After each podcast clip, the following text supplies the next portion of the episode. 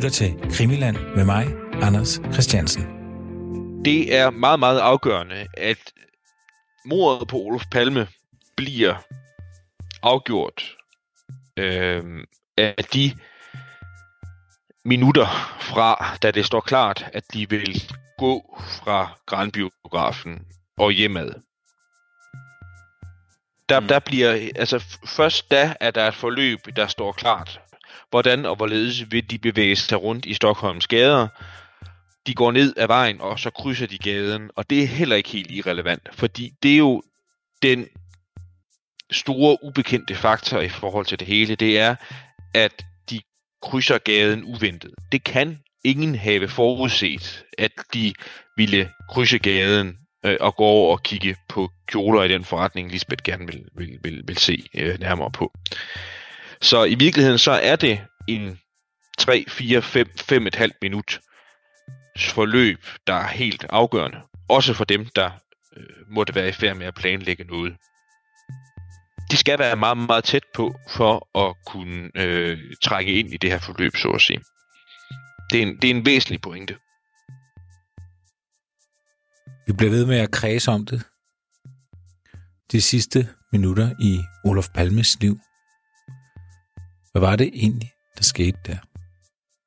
I det afsnit, der kommer vi til at vende lidt op og ned på alt, hvad vi øh, tidligere har sagt om Palmes sidste tid.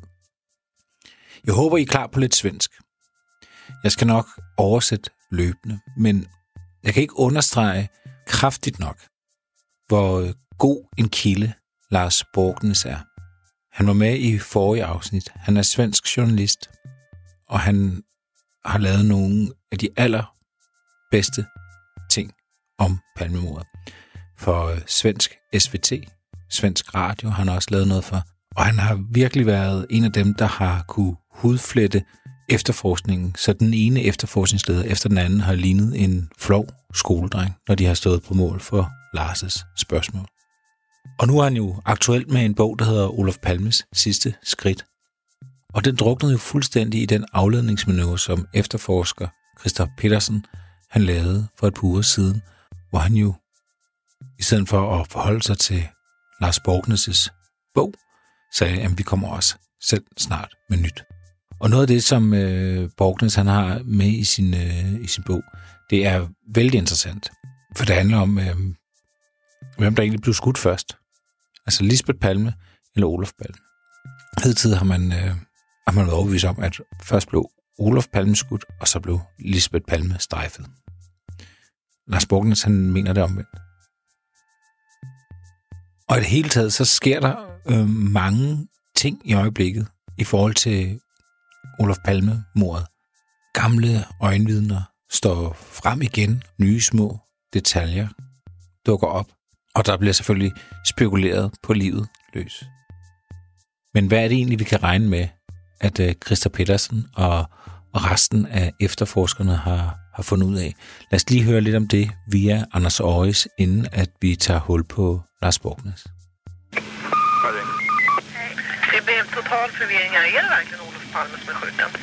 Ja, det är det. Och han är död? Ja, Eller han är inte dödförklarad, men han är inte dödförklarad men det kan man väl nästan säga. okej. Statsminister Olof Palme är död. Han mördades mitt i centrala Stockholm strax efter klockan 11 igår kväll. Olof Palme och hans hustru Lisbeth hade lämnat biografen Grand. En man i 35-årsåldern sköt statsministern med två skott i bröstet. Han fördes till Sabbatsbergs sjukhus där han avled strax efter framkomsten. Min, min sådan spontane reaktion, da han blev udpeget, det var, at øh, det, det, der har kendetegnet efterforskningen mod Paul Palme i mange år, det er, at det har været sådan en retrætepost for efterforskere, der var omkring de 60 år, øh, polititjenestemænd, der havde en lang og pæn tjeneste bag sig, så har de så fået lov til at overtage øh, den her efterforskning øh, og passe den nogle år, og så typisk gået på pension, uden at der sådan rigtig er sket noget. Sådan har det de facto været siden 1997, hvor øh, den efterforskningsleder, der han hed Hans Ølvebro, gik fra. Han var sådan den sidste efterforskningsleder, der rigtig præsterede noget i forhold til efterforskningen mod Paul Palme. Siden da har der været sådan lidt øh, kirkegårdsbetjent over det. Men det var selvfølgelig meget spændende, at Christa Petersen øh, proklamerede, at nu agtede han rent faktisk at gøre noget ved sagen. Man ville øh, vende tilbage øh, og analysere øh, udsagnene fra gerningsstedsvidnerne, og også mere fordomsfrit se på nogle ting, der ikke var blevet set på i mange år. Øh, hans efterforskning overtog også noget fra en øh, tidligere efterforskningsleder, der også forsøgte at være mere virksom end tidligere, nemlig også efterforskningen af nogle af de mange walkie-talkie-tip, der har været, altså tip om folk, der øh, i området omkring gerningsstedet havde gået rundt med walkie-talkies. Mm. Så det var det, der var, det, var sådan det mest spændende, da Peterson trådte til, det var, at øh, nu så det ud som om, at der ville komme en efterforskningsleder, der ville gøre noget ved sagen. Ja. Og det har han jo så til dels også leveret. Ja, har han det? Ja, han nævnede jo i hvert fald øh, i den her omgang her øh, at få, øh, øh, få, få en hel del medieomtale, både i Sverige, men også i udlandet, her i landet. Øh, ved, ved at sige det, han gjorde i offentligheden. Sådan lidt, lidt kryptisk, men alligevel så har han jo sagt, hvis vi skal kode det helt ned, så har han sagt, at øh, enten så, øh, så bliver det til en ny retssag, eller også så er øh, hans anbefaling, at man øh, afvikler efterforskningen af mordet på Olof Palme, og han så bliver den sidste efterforskningsleder. Ja. Ja, så, og det er vel en god sammenfatning, god sammenfatning af det, han har sagt, ikke? Jo, det, det, det er jeg meget enig med dig i. Og, og det, det skal man jo huske, fordi nu øh, har der været mange artikler omkring, at får vi snart øh, en løsning på det her? For han siger jo faktisk, at han har jo det her forbehold, at hvis de ikke får, får rejst nogen anklager, så, så siger vi simpelthen farvel og tak. Det, det skal man huske. Det er, det er, det er hans anbefaling i hvert fald. Det er jo selvfølgelig ikke ham, der bestemmer det. Nej. Men det, er, det vil være hans anbefaling, at man så afvikler efterforskningen. Ja. Øh, og, det vil selvfølgelig også være et stort skridt. Øh, måske lidt kedeligere, men øh, det betyder jo så rent faktisk, at, at, at man i Sverige altså stopper med at... Altså, man giver op simpelthen. Ja, det er det, man gør. Øh, og, og det her, øh, den her efterforskning. Nu må vi selvfølgelig se, hvad han har i ærmet, men ellers så det, der vil ske, det er, at den efterforskning, der har, der har mindet lidt om, om beskæftigelsesterapi for kriminalkommissær i, øh, i moden alder, så bliver afviklet. Og, og, og vi kan så håbe på, at det vil føre til, at øh, en masse af de mange, mange spændende dokumenter, vi har ikke set endnu, vi ikke har set endnu, de bliver gjort, øh, de bliver gjort tilgængelige, fordi at det egentlige efterforskningsarbejde det bliver indstillet. Altså, det er jo så svært at spekulere. Altså, hvad, altså, hvad, hvad tænker du? Tror du, at altså, tror du, at de har noget? Det er meget svært at gætte på. Altså, øh, der har jo været nogle nye oplysninger fremme de senere år. Hvis vi sådan skal sammenfatte dem løsligt, så øh, for en håndfuld år siden var der nogle oplysninger fremme om, at, øh, at der i månederne op til mordet på Olof Palme har fandt så nogle konspiratoriske samtaler sted mellem øh, erhvervsledere og militærfolk og politibetjente. Det var en oplysning, som den svenske journalist Gunnar Wall, som flere måske om ikke andet så kender navnet på, i hvert fald en meget, meget dygtig journalist og forfatter, der har beskæftiget sig med mord i mange år. Han fik oplysninger om, at, øh, at der var en, en person, der aktivt havde søgt efter kandidater til at myrde Olof Palme. Altså det, det drejede sig om i praksis af, at han, han fik kontakt til en, der var blevet spurgt i efteråret 85, om han havde lyst til at udføre et stykke betalingsarbejde og myrde Olof Palme. Det var det noget af det nye, der kom frem. Så har der været det, det, det, det nye blik i forhold til de her walkie-talkie-observationer. Og en anden af de historier, der også har været stor de senere år, som har været udgangspunkt for øh, faktisk to bøger, det, det har jo været mistankerne mod ham, øh, der, der sådan er kendt under navnet Skandiamanden. Øhm, der er bare nogle ting, jeg lige har lagt mærke til i forhold til det, som øh, Christa Petersen, altså Christa med K, chefanklageren, han, han øh, siger. Øhm, han siger jo faktisk, at de, øh, at de har været tilbage til, til gerningsstedet, og de har været tilbage og, og sådan genlæse øh, og genanalysere øh, øjenvidneberetninger. Det kunne jeg forestille mig, det var jo øh, vand på din mølle.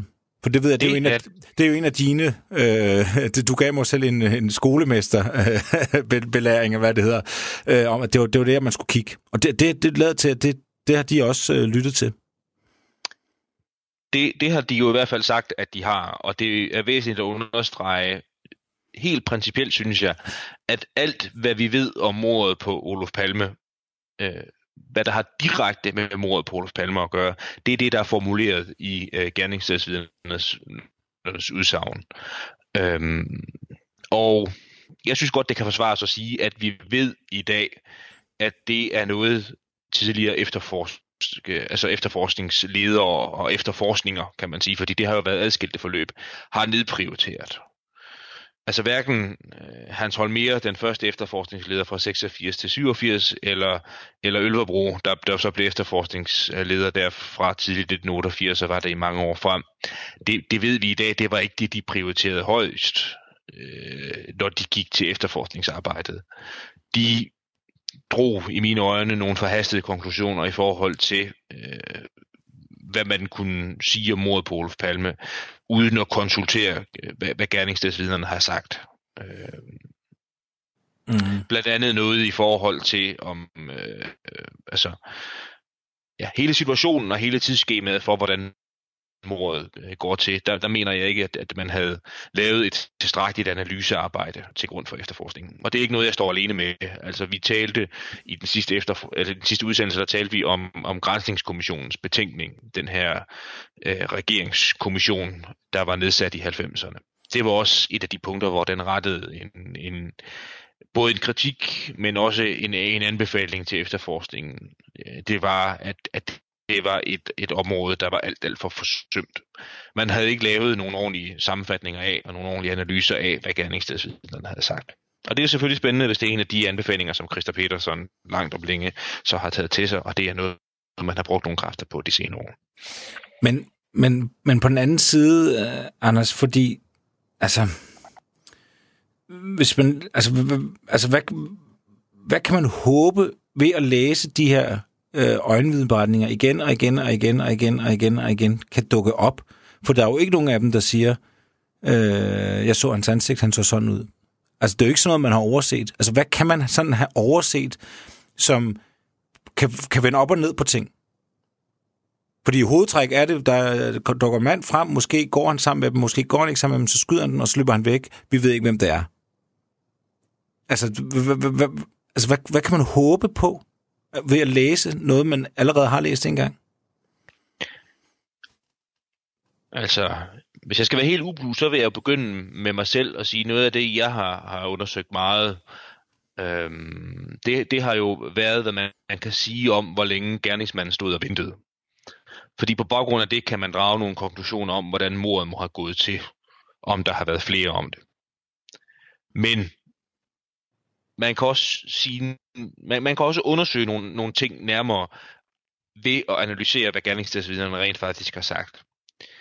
I sidste udsendelse var vi inde på, øh, på nogle ting i forhold til og nu skal du lige klippe noget ud, fordi var vi det, var vi inde på det med Lars, hvad, J, hvad Lars J har sagt, eller er det noget, vi har talt om i andre sammenhæng?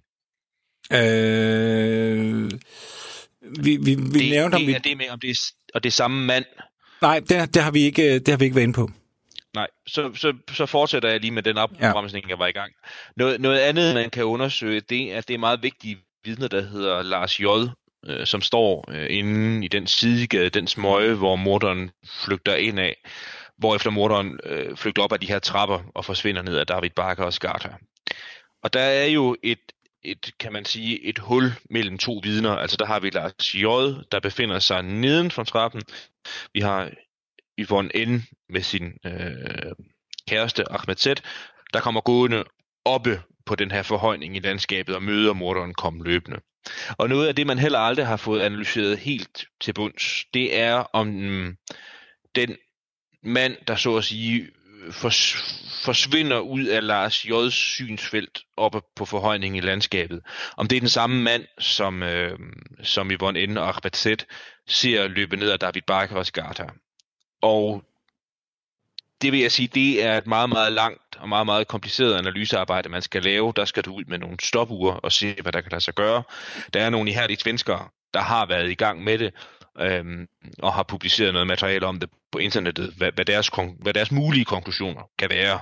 Og det er egentlig ikke så meget konklusioner, men det er mere nogle situationer, man kan opstille og sige, hvis, hvis, hvis der er en eller anden bestemt form for tidsfaktor, så kan noget lade sig gøre, noget andet ikke kan lade sig gøre. Mm. Og humlen af alt det her, det er, at hvis dem, der har ressourcer og har til opgave at lave sådan nogle analyser, det er selvfølgelig politi efterforskningen. Øhm, men det har de, så vidt vides, aldrig gjort, for eksempel i forhold til, til Lars J. og Yvonne N. og Ahmed Z's udsagn. Og det kunne, de også, det, kunne, det kunne de også gøre. Det var også noget andet, man kunne opklare i den forbindelse. Ja. Ved at se på, hvad, hvad, hvad, hvad, hvad vidnerne har sagt. Jeg skal også lige sige, at øh, Christopher Petersen, chefanklageren, han siger også, at de har lavet nye afhøringer øhm, af nogle af, af vidnerne. Altså simpelthen besøgt dem igen. De havde faktisk også planlagt at, at afhøre Lisbeth Palme igen, men det, det nåede de ikke. Altså hun var i første omgang for syg, ja, og siden gik jo, hun jo hen og, og døde. Og så siger han også, at de har, altså han, han laver en helgardering, for han siger også, at de har lavet nogle, nogle tekniske undersøgelser, hvad det så en kene bærer. Øh, men det kan selvfølgelig være alt fra fingeraftryk, morvåben, eller hvad hedder, DNA-test, alle mulige forskellige øh, ting. Ikke? Så han, han siger, at de har lavet lidt af det hele. Gætte, hvis, jeg, ja, hvis jeg skal gætte på noget, så øh, hvis jeg skal gætte på noget, som jeg til med håber, så er det, at de har lavet sådan nogle stopårsanalyser i stedet for. Det vil være noget af det bedste, man kunne lave. Ja. Altså se på, hvad, hvad, hvad der rent tidsmæssigt kan lade sig gøre. Ja. Også fordi det er, ikke, det er ikke noget, der er specielt meget afhængig af, hvad nogen kan huske, eller, øh, eller noget i den dur. Det, det, det er et spørgsmål om at vurdere nogle bevægelser, der kan være mulige. Det er ikke afhængigt af, om nogen bestemt kan huske noget, eller uddybe noget i dag. Fordi det ved vi tilstrækkeligt meget om i dag. Så vidt Anders Højs. Og nu er vi nået til øh, interviewet med øh, Lars Borgnes, den svenske journalist. Og jeg håber, I kan, I kan holde til lidt uh, svensk. Jeg skal nok kort opsummere undervejs, hvad det er, han siger. Hans bog hedder som sagt Olof Palmes sidste skridt. Den er ikke oversat til dansk nu, så man må læse den på svensk, hvis man vil det. Og det har jeg gjort.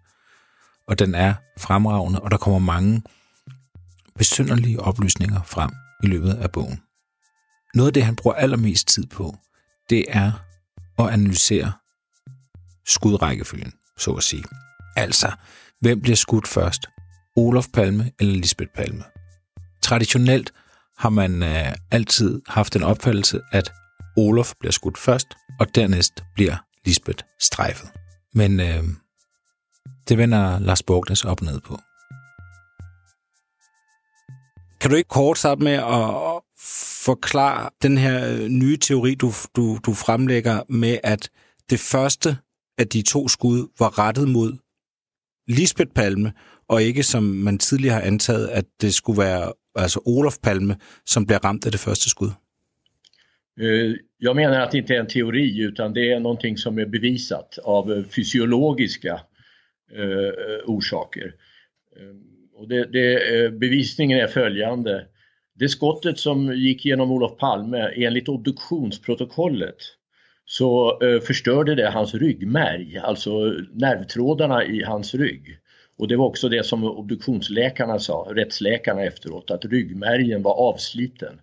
Och då är en fysiologisk tvingande följd av detta att man tappar omedelbart möjligheten att, att stå på benen. Eh, den förmågan upphör genast och utan fördröjning så man faller omedelbart till marken. Knäna viker sig och man rasar till marken. Man är nere på marken inom, med tyngdkraften, alltså inom en halv sekund.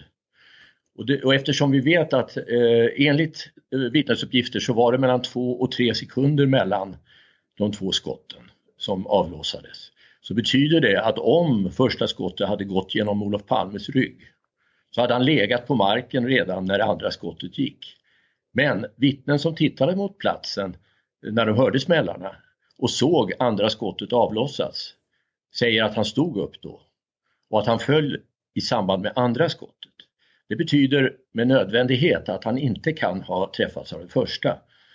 Och därmed följer att det första måste ha träffat Lisbeth Palme. Så är, så är bevisningen.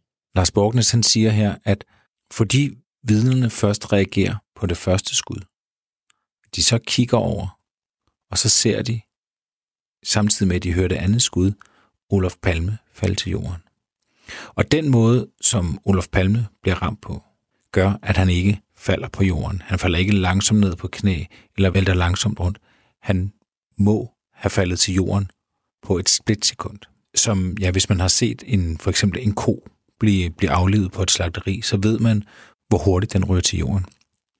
Og det forklarer blandt andet også, hvorfor at Olof Palme havde et stort sår i panden. Så hvis man først vender sig i forbindelse med det første skud, så vil Palme allerede ligge på jorden. Hvis, hvis den her konklusion, du kommer med nu her, er så klokkeklar, øh, du siger, du, du siger, det er jo ikke en teori, det er noget, du, du mener, du har, har bevist. Hvordan kan det så være, at man i så mange år har haft den modsatte opfattelse? Det, kan, det är en bra fråga och det finns jag har inget svar på det. Jag har själv inte insett det förrän på senare år. Eh, utan det är väl att man, har, man utgår från på någon slags logisk grund att om man ska skjuta Olof Palme eh, och sen har frun bredvid så skjuter man Olof Palme först för han är naturligtvis huvudobjektet, så tänker man. Och det förefaller vara det enda logiska. Eh, I, man, man, kan ju inte tänka sig att det fanns något motiv att skjuta mot henne. Så därför tror jag man aldrig egentligen har satt sig att fundera över det här. Eh, men det måste man göra nu när man ser att eh, första skottet gick mot henne och inte mot honom. Så frågan om mördarens motiv eh, blir, får man ett helt nytt perspektiv på. Hade han ett skäl att, eh, att döda henne och i så fall varför gjorde han, eller försökte han göra det först? Varför var det så viktigt för honom att skjuta mot henne? Det är den ena eh, frågan som är väldigt viktig och som, som följer direkt av det här.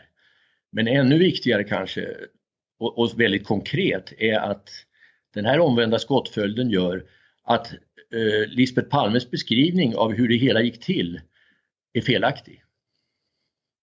Lars Borgnes har, har selv i mange år haft den opfattelse, at selvfølgelig blev Olof Palme skudt først.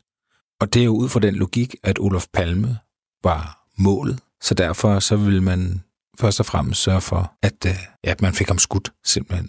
Og med det følger der jo også øh, spørgsmålet, hvorfor ville øh, morderen skyde efter Lisbeth Palme først? Og to, mindst lige så vigtigt, det er, når Lars Borgnes siger, at det her det er simpelthen bevisligt, at Olof Palme blev skudt med den anden kugle, så har det Lisbeth Palme sagt været forkert. Og hvorfor har hun sagt noget, der ikke passer? Eh, det som følger av den här omvända skottföljden, Eh, och nu går vi in lite på detaljer. Skottet mot henne, det strök längs hennes ryggtavla. Alltså det kom rakt från vänster mot henne, det kom inte bakifrån mot henne. Utan eh, såret var en lång rispa över ryggen på, på henne. Det gick genom hennes kappa, eh, kappryggen. Och kulan hittades snett över gatan, 45 grader snett över gatan. Det betyder att hon måste ha varit vriden Eh, när skottet kom, redan innan skottet kom. Och mördaren måste ha stått precis till vänster eller strax bakom henne till vänster på en meters, högst en meters avstånd när första skottet kom och hon redan var vriden och när andra skottet kom som gick genom Olof Palme. Hon måste också ha stått något före, kommit något före Olof Palme på gatan, inte gått bredvid honom som hon har sagt. Och det var också vad ett vittne som satt på avstånd eh, konstaterade i förhör att hon gick något eller øh, några steg före honom.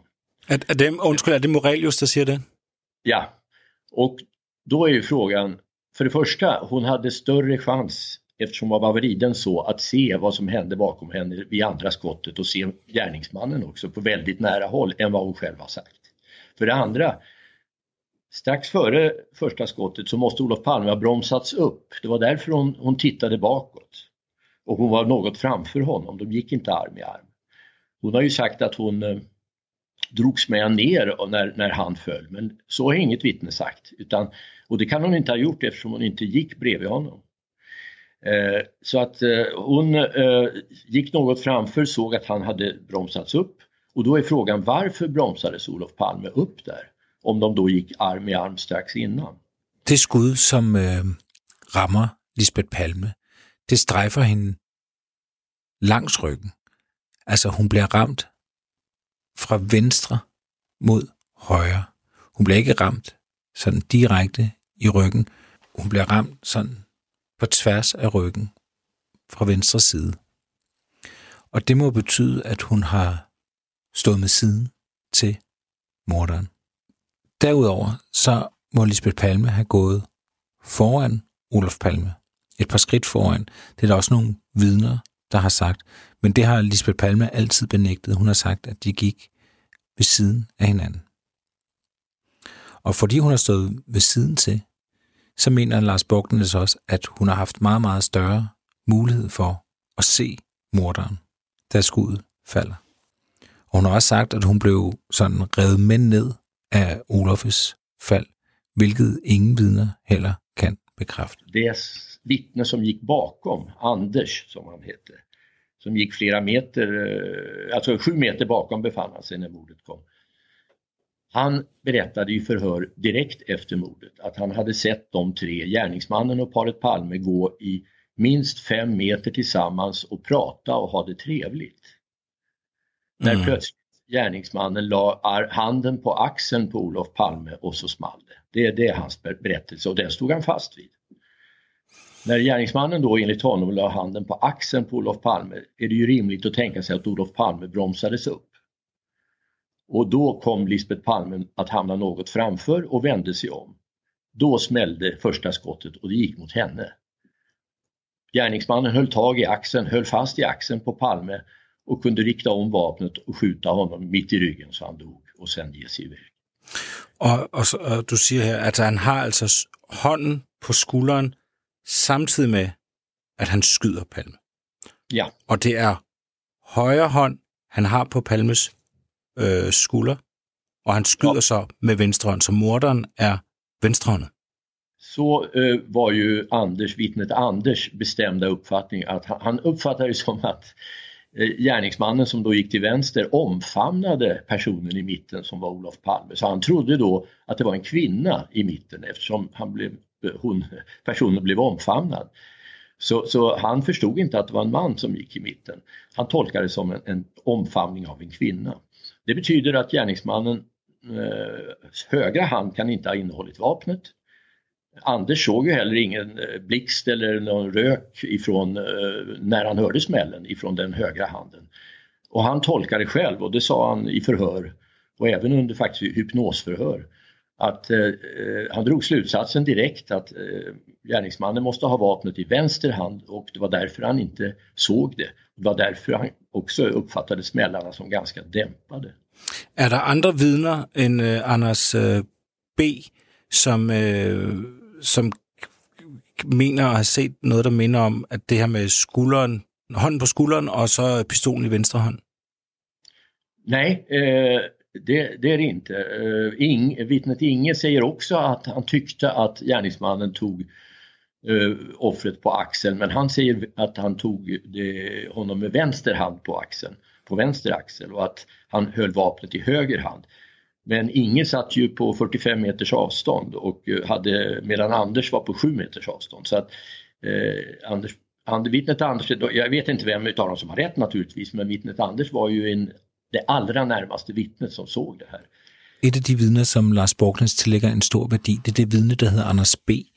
Og det er ham, der går bag ved palmeparet og morderen. Han går en 5-7 meter bagved og, og ser mordet ske. Men han siger også faktisk, at han oplever, at palmeparet og morderen går sammen en 4-5 meter, og han helt klart opfatter dem som et, øh, et selskab. Og faktisk så tror øh, Anders B., at øh, Olof Palme er en kvinde.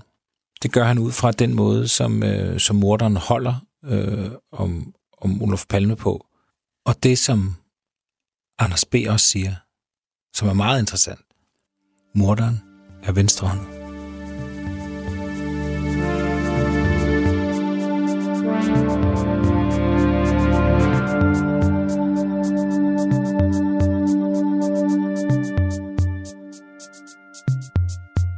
B. altså, han er det nærmeste vidne, øh, udover Lisbeth Palme selvfølgelig. Men nu, hvor at, øh, der er så mange vidner, der modsiger det, Lisbeth Palme har fortalt, så er det måske værd at, øh, at lytte til, til Anders B. Der er flere årsager til, hvorfor Anders B. har været lidt ude i kulden som vidne. Dels fordi han modsiger Lisbeth Palme. Og det har været svært at se bort fra Lisbeth Palmes vidneudsagn. Det var klart, dels er hun jo den, der har været aller, aller tættest på. Dels har hun jo haft en, en status i, i Sverige, altså Olof Palmes enke, som har oplevet noget af det mest traumatiske, man overhovedet kan komme ud for. Det er svært at modsige hende. Og så havde Anders øh, B. også drukket. Han siger selv, at han ikke var særlig fuld på det her tidspunkt. Han havde været ude at drikke nogle, øh, nogle øl efter arbejde med, med sine kollegaer, men han siger, at det gjorde han omkring klokken 6-7-tiden. Og på det her tidspunkt, der er klokken altså 20 minutter over 11 om aftenen. Og han har faktisk gentaget i et øh, hypnoseforhør, at gerningsmanden må have haft revolveren i venstre hånd. Sen finns det också två andra vittnen som också har sagt att eh, paret Palme gick i sällskap med gärningsmannen fram mot mordplatsen. Det var en kvinna som satt på andra sidan av händelseförloppet och, och såg dem komma gående i sällskap mot mordplatsen. Och så var det en taxichaufför, eh, Anders hette han också, som på, på bara 15 meters avstånd med stillastående bil såg hur gärningsmannen och paret Palme stod stilla på gatan, vända mot varandra en kort stund före mordet. Så tre av varandra oberoende vittnen beskrev en kontakt mellan eh, gärningsmannen och paret Palme. Samtliga dessa uppgifter viftades bort av utredarna. Man la undan dem därför att, sannolikt därför att man, det inte stämde med Lisbeth Palmes uppgift. Ja, og det var, det, det var lidt det, mit spørgsmål var før.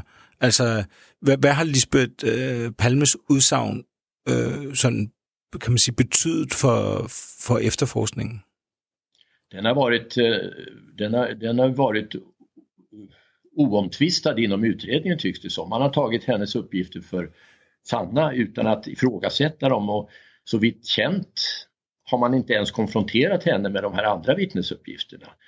Eh, vilket naturligtvis borde ha gjorts. Men eh, å andra sidan är förhören med henne så dåligt dokumenterade genom att hon vägrade att låta sig spelas in på band. Eh, så det finns inga bandinspelningar av förhöret med henne för det gick hon inte med på. Eh, och därmed vet vi inte vilka frågor som egentligen ställdes eller vilka som hon inte ville besvara och hur samtalen gick. Hon har ju varit det minst samarbetsvilliga av alla vittnena. Hon har till exempel aldrig kommit till platsen eh, efteråt och visat vad som hände, alltså en rekonstruktion, vilket alla andra vittnen har gjort och vilket är en, en eh, oerhört viktig åtgärd i, i en brottsutredning, självklart. Men det, det har hon aldrig gjort. Ja, og, og det kan vi jo selvfølgelig spekulere i, hvor, hvorfor hun ikke har det, men øh, det, det ved vi ikke. Det vet vi inte, vi vet bara att hon inte har gjort det. Ja. Og så er der jo øh, taxichaufføren Anders B. Det er jo ham, der øh, holder cirka 15 meter fra gerningsstedet, og han har den opfattelse, at palmeparet og morderen stopper op og har en eller anden form for samtale. Så der er minimum tre andre vidner, der understøtter, at palmeparet og morderen har haft kontakt. Derudover så er der det, at Lisbeth Palme var meget lidt samarbejdsvillig som vidne. Hun nægtede, at afhøringerne blev optaget, og hun har heller aldrig været tilbage på gerningsstedet og hjælpe politiet med at lave en rekonstruktion af hændelsesforløbet. Hvilken betydning har det øh, sådan helt øh, overordnet set i forhold til, hvem der myrdede Olof Palme, om den første eller anden kugle er tiltænkt øh, Olof Palme? Ja, då är vi tillbaka till frågan om gärningsmannens motiv. Vad hade han för syfte med att först skjuta mot Palme? Och det är ju, frågan varför är ju, det vet ju du som journalist, frågan varför är den svåraste alltid. Därför att du måste gå in i huvudet på en person och det, det är omöjligt, det vet man inte förrän man har fått eh, den personens egna uppgifter. Vad var syftet med att skjuta mot? Man kan spekulera. Man kan spekulera på olika sätt. Han kanske eh, såg henne som ett hot och ville, ville eh, döda henne för att undvika att hon skulle avslöja honom. Då måste han å andra sidan, eftersom det var första skottet redan före mordet, ha uppfattat henne som ett hot. Det vill säga att hon faktiskt kände till något om honom. Annars hade hon inte, han inte behövt skjuta mot henne. Eh, om man tänkte döda henne kan man fråga sig varför genomförde han inte det? Han lämnade henne utan egentligen vara skadad alls. Och det måste han ha sett. Hon, hon föll inte, hon skrek inte. Hon, på något sätt, hon, hon, eh, hon stod där eh, upprätt. Så, eh, han fullföljde inte det i så fall. Eh, så att det är också en, en märklighet. Hvorfor at morderen ville skyde efter Lisbeth Palme først, frem for Olof Palme, er jo svært at svare på. Også for Lars Borgnes. Han siger, at det er jo svært at sætte sig ind i, i hovedet på et andet menneske. Det kunne være, fordi at han så Lisbeth som en trussel. En trussel, fordi hun måske ville være i stand til at afsløre, hvem han var. Men hvorfor gennemfører han så ikke drabet på Lisbeth Palme? Fordi han er jo fuldt klar over, morderen, at Lisbeth Palme ikke dør af det skud, der rammer hende.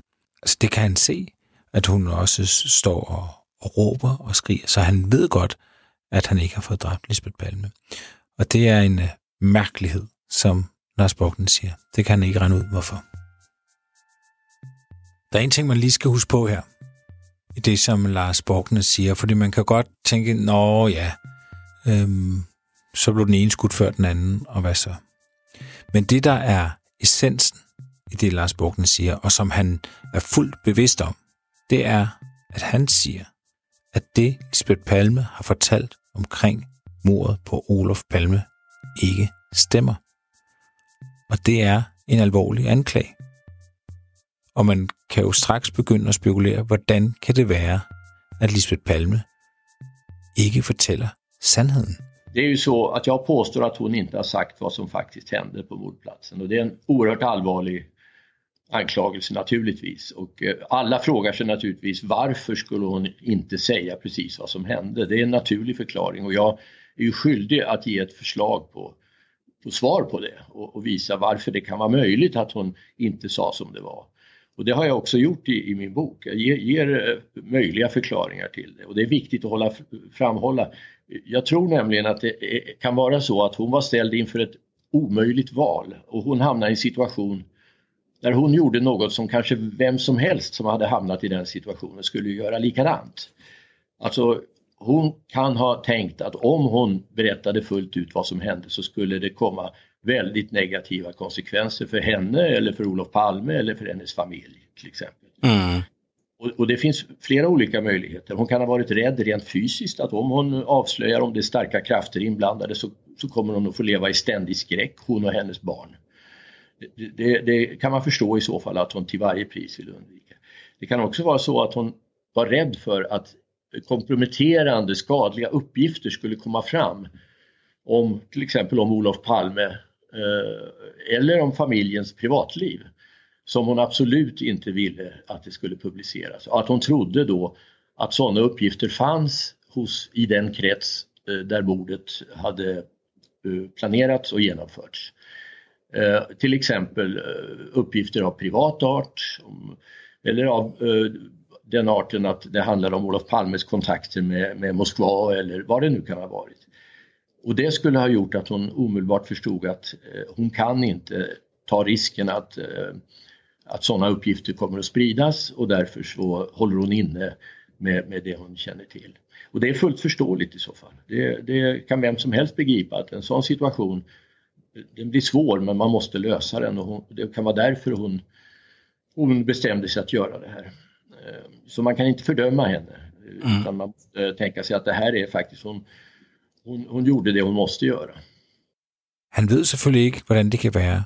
Han har nogle forslag, som man også omtaler i, i bogen, til hvordan det kan være, at Lisbeth Palme siger noget, der ikke passer. Han er overbevist om, at Lisbeth Palme er havnet i en umulig situation. Hun har stået over for et valg, som er umuligt at træffe. Og det er, at hvis hun fortæller om, hvad det er, der præcist er sket, så vil det få meget store negative konsekvenser for hende selv, hendes familie eller Olof Palmes eftermæle. Det kan være, at hun har været bange, sådan rent fysisk bange for, hvad der kunne øh, ske med hende, hvis hun afslører, at der er nogle stærke kræfter, der står bag mordet. Men det kunne også være nogle private ting, private sager omhandlende Olof Palmes liv. Det var blandt andet kendt, at han havde øh, en række affærer, som hun ikke ville have skulle komme frem i offentligheden. Det er det, Lars Borgnes mener er sket. At Lisbeth Palme straks har fået den opfattelse, at hvis hun fortæller hele sandheden, så vil hun ikke kunne leve med konsekvenserne af det.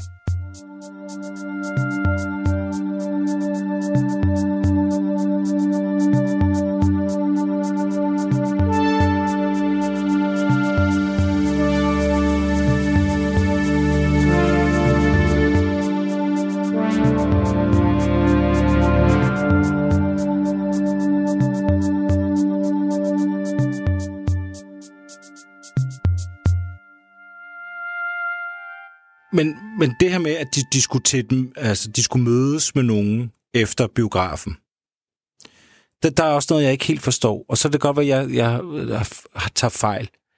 Efter biografen, så står de og, og, og taler med, med Morten og Mortens øh, kæreste, og, mm-hmm. og de overvejer, øh, taler om, hvorvidt de skal gå op, øh, at de skal hjem og drikke noget te sammen.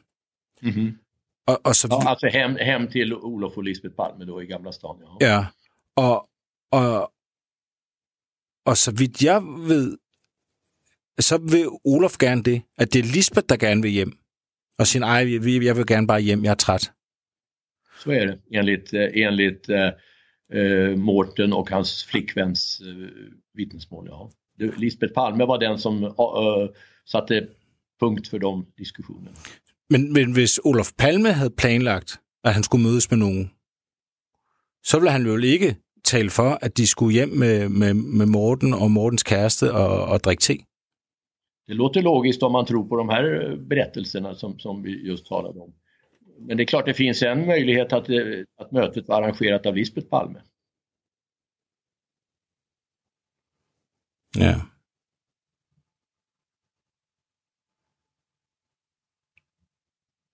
Ja, det har du ret i. Det är ju hon som enligt egen uppgift ser till att de kommer över till andra sidan gatan. Hun vil over og kigge på nogle kjoler. Ja, klockan halv tolv på, på natten. Eh, Det, det kan man ju göra kanske, men butiken var nersläckt och det var ju inte så något ljust skyltfönster på något sätt. Men, men okej, men det, det, faktum är att det var hon som fick dem att gå över på andra sidan gatan. Det är också intressant att de sista observationerna före mordet av de här tre gärningsmannen och paret Palme, det skriver jag också beskriver i boken, det är att de går inte rakt på trottoaren utan går snett in mot den här tunnelgatans mynning. Inte på eh, ett sätt som vore naturligt om de var på väg bara nerför Sveavägen så att säga, utan går snett in mot mynningen. Som om de var på väg åt det hållet, alltså österut som det blir, in på Tunnelgatan. Eh, De går så att säga diagonalt över trottoaren. Men som sagt, det här har aldrig prövats mot Lisbeth Palme för hon har aldrig varit på plats och visat hur de gick. Mm. Fik I fat i det? Hvis mødeteorien skal holde, altså at der var aftalt et møde mellem palmeparet og en, ja, så kommende morder, så kunne det være Lisbeth Palme, der aftalte det. Siger Lars Borgnes her. Og det har han også forsagt. Det er, ja, hun var over se på kjoler klokken halv tolv om aftenen i en butik, der er lukket og slukket. Der er ikke noget lys i butiksruderne, der hvor kjolerne er. Og faktum er, det er hende, der vil have, at palmeparet bare skal gå hjem, i stedet for at drikke te med hendes egen søn. Og det er hende, der vil krydse gaden, hvilket ingen har forstået, hvorfor det er, de skal krydse gaden. Det er Lisbeth Palme, der var over at se på kjoler. Og så er der også flere vidner, der siger, at, at parret er på vej sådan skråt ind imod Tundengaden, og ikke bare videre ned af Sværvæggen, som øh, de burde. Det her med mødeteorien. Altså, at Olof Palme skulle være blevet lokket i en fælde. Altså, der, der skulle være nogen, der på et eller andet tidspunkt har sagt øh, til Olof Palme, lad os mødes i aften. Der er noget vigtigt, vi skal tale om. Øh, vi vil godt mødes med dig. Men, men hvordan kan den holde i forhold til, at det er Lisbeth Palme, der gerne vil hjem? Det er jo Olof Palme, øh, vil jo gerne op og drikke te. Ja, du er, du er skarpt underrettet. Nu skal, vi, nu, nu skal vi ikke lige tage lige en kort pause, fordi hvis vi skal til at tale om mødeshypotesen, det skal vi gøre i et afsnit for sig selv. Men det er en skarp observation i, i al beskedenhed, øh, fordi det har alle dage været min bedste indvending mod mødeshypotesen. Det er, at hvis Olof Palme havde en aftale med en om at mødes et bestemt sted, ville han så stå uden for biografen og være varm fortaler for, at de skulle øh, drikke te sammen? Mm. Det ville han nok ikke. Mm. Mm. Eller hvad? Ja, nej, ja, det, det, det vil jeg da ikke mene. Nej, det vil jeg heller ikke sige. Så, så, så, så burde han jo være, være klar i sin afgørelse efter, efter filmen, at nu har jeg en, en aftale med en, jeg skal honorere. Det må jeg ikke glemme.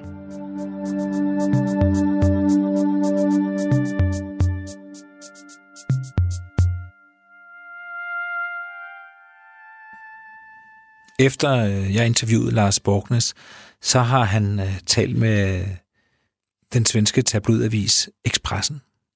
Og her siger Lars Borgnes noget meget interessant. Nu skal jeg høre godt efter. Lars Borgnes, han har en kilde, som er meget tæt på efterforskningsarbejdet. Og han har fortalt, at Christer Petersen, Christer med K, chefanklageren, han kommer til at give følgende besked. Hvis det er rigtigt, så er det altså svaret på Olof palme som jeg fortæller her. Christa Petersen kommer til at give den besked, at de ansvarlige for mordet på Olof Palme skal findes i Sydafrika. Han siger til Expressen, de vil pege på, at de ansvarlige findes i Sydafrika, og man navngiver en gruppe sydafrikanske agenter, som sandsynligvis udførte mordet, men man kommer ikke til at rejse nogen tiltale. Man kommer ikke til at udpege nogen svenskere. Det siger Lars Borgnes altså til Expressen, og Lars Borgnes har det fra en, en kilde, han selvfølgelig ikke vil afsløre, hvem er, men det er en kilde, der har ringet til Lars Borgnes. I den forbindelse så nævner Lars Borgnes også, at han finder det interessant, at den svenske statsminister han har øh, planlagt en rejse til Sydafrika den 8. marts, hvor han blandt andet skal mødes med den sydafrikanske præsident naturligvis. Lars Borgnes siger til Expressen, det er mit eget resonemang, men øh, jeg tror, der er en sammenhæng med de to ting. Han er selv meget skeptisk over for Sydafrikas spor, men han siger jo selvfølgelig, at hvis der er stærke beviser, som efterforskningen kommer med, så vil man være idiot og modsige det. Men han fastholder, Lars Borgnes, at der er minimum en svensker indblandet i mordet på Olof Palme. Og personligt tror han stadigvæk på, at gerningsmanden er en svensker. Sydafrikasporet er hermed piv åbent igen. Det er en udbredt teori. Palme var en af de stærkeste modstandere af apartheidstyret. Og sydafrikanske agenter havde jo en historik for at operere uden for Sydafrikas egen grænser. Og derudover så øh, under Sandhedskommissionens arbejde, Sandhedskommissionen blev nedsat efter apartheidstyret i Sydafrika for at finde ud af, hvad der var op og ned på hele det mørke kapitel i landets historie. Der var der nogle øh, agenter, der angav hinanden. Derudover så var der også en øh, privat svensk efterforskning, der var meget ihærdig omkring årtusindskiftet. Og i 2003, der afsluttede de deres efterforskning ved at udpege Olof Palmes morder det var en sydafrikansk agent. Han hed øh, Roy Allen.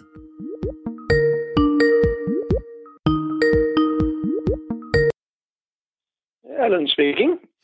Hello, is this Roy Allen? Yes, yes. Okay, uh, Roy. Um, well, well, tell me about the latest development uh, in this strange uh, case of you and the murder of the Swedish prime. Det er den Royal, jeg har ringet til her via Skype. I think it was that was some Swedish private investigators that named you as the person who who was behind the uh, the murder. Isn't that correct? That is correct. Yes. How the most recent uh, thing came about was that about a month ago, a month and a half ago there was apparently an article published in the Guardian newspaper in the United Kingdom about the murder on Olaf Palmer in 1986. And that in turn generated a article about the murder of Olaf Palmer in a local uh, magazine in South Africa called The Huisgenoot. And uh, they just speculated. They didn't mention my name. Uh, it's alleged that South African agents were involved. So I contacted the news, the, the, the magazine, and I said, "Look, you know, I've had enough of this sort of nonsense, and um, I'm prepared to grant an interview with you at no cost. I did it for nothing. And I said, I'm quite prepared to submit myself to a polygraph test Han fortæller, at han for nylig tog en løgndetektor, som øh, ifølge ham viste, at øh, han var helt uskyldig og intet kendskab har til mordet på Olof Palme. Article, a local um, news radio station uh, contacted me and uh, asked if I was still prepared to do a polygraph test, to which I assented.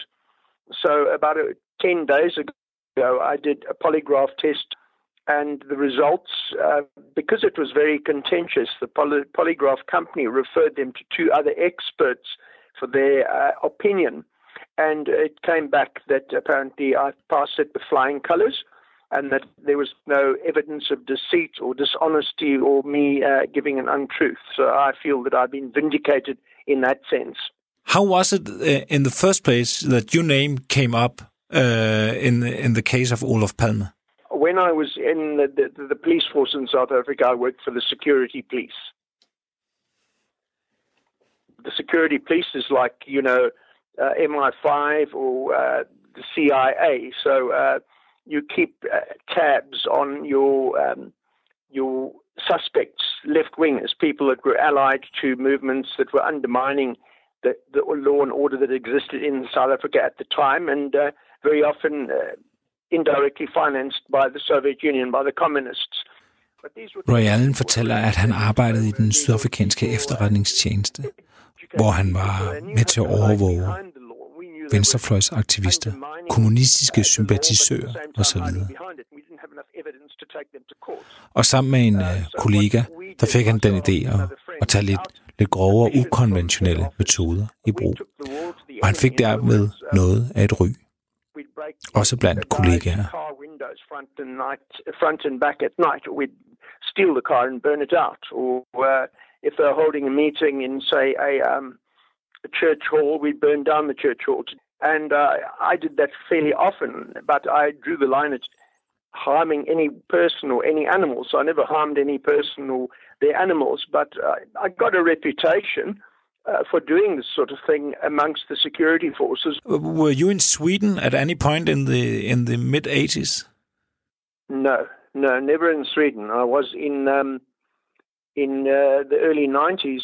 I went across to Portugal and England uh, doing intelligence work. I left the military in 93, but I went to Portugal and then from Portugal to England to meet some of our sources. Roy Allen han benægter, at han nogensinde har været i Sverige. Hele anledningen til, at han overhovedet kommer under mistanke, bygger simpelthen på et falsk. Og han hævder også, at de svenske myndigheder fuldstændig har droppet ham som en mulig morder. But I have never in my life been to Sweden. I've landed at Schiphol Airport, and that's about all. I haven't really traveled around the continent. I've been to Russia two times on business. So, you know, the Swedes, when I was in Australia, they contacted me and said, would I be prepared to talk to them? So I said yes. So they flew me over to Bangkok in Thailand, and I had discussions with them for three days at the Swedish embassy. And the one person was a very senior police officer from uh, Sweden, and the other lady was the assistant attorney general. But they treated me very well. And after three days or two and a half days of speaking to me, they um, discounted my involvement and said, "Well, enjoy the rest of your life. We are quite happy that it was just a." I kan høre meget mere af mit interview med Roy Allen i næste udgave af Krimiland, hvor vi også skal kigge lidt nærmere på Lisbeth Palme og mødeteorier.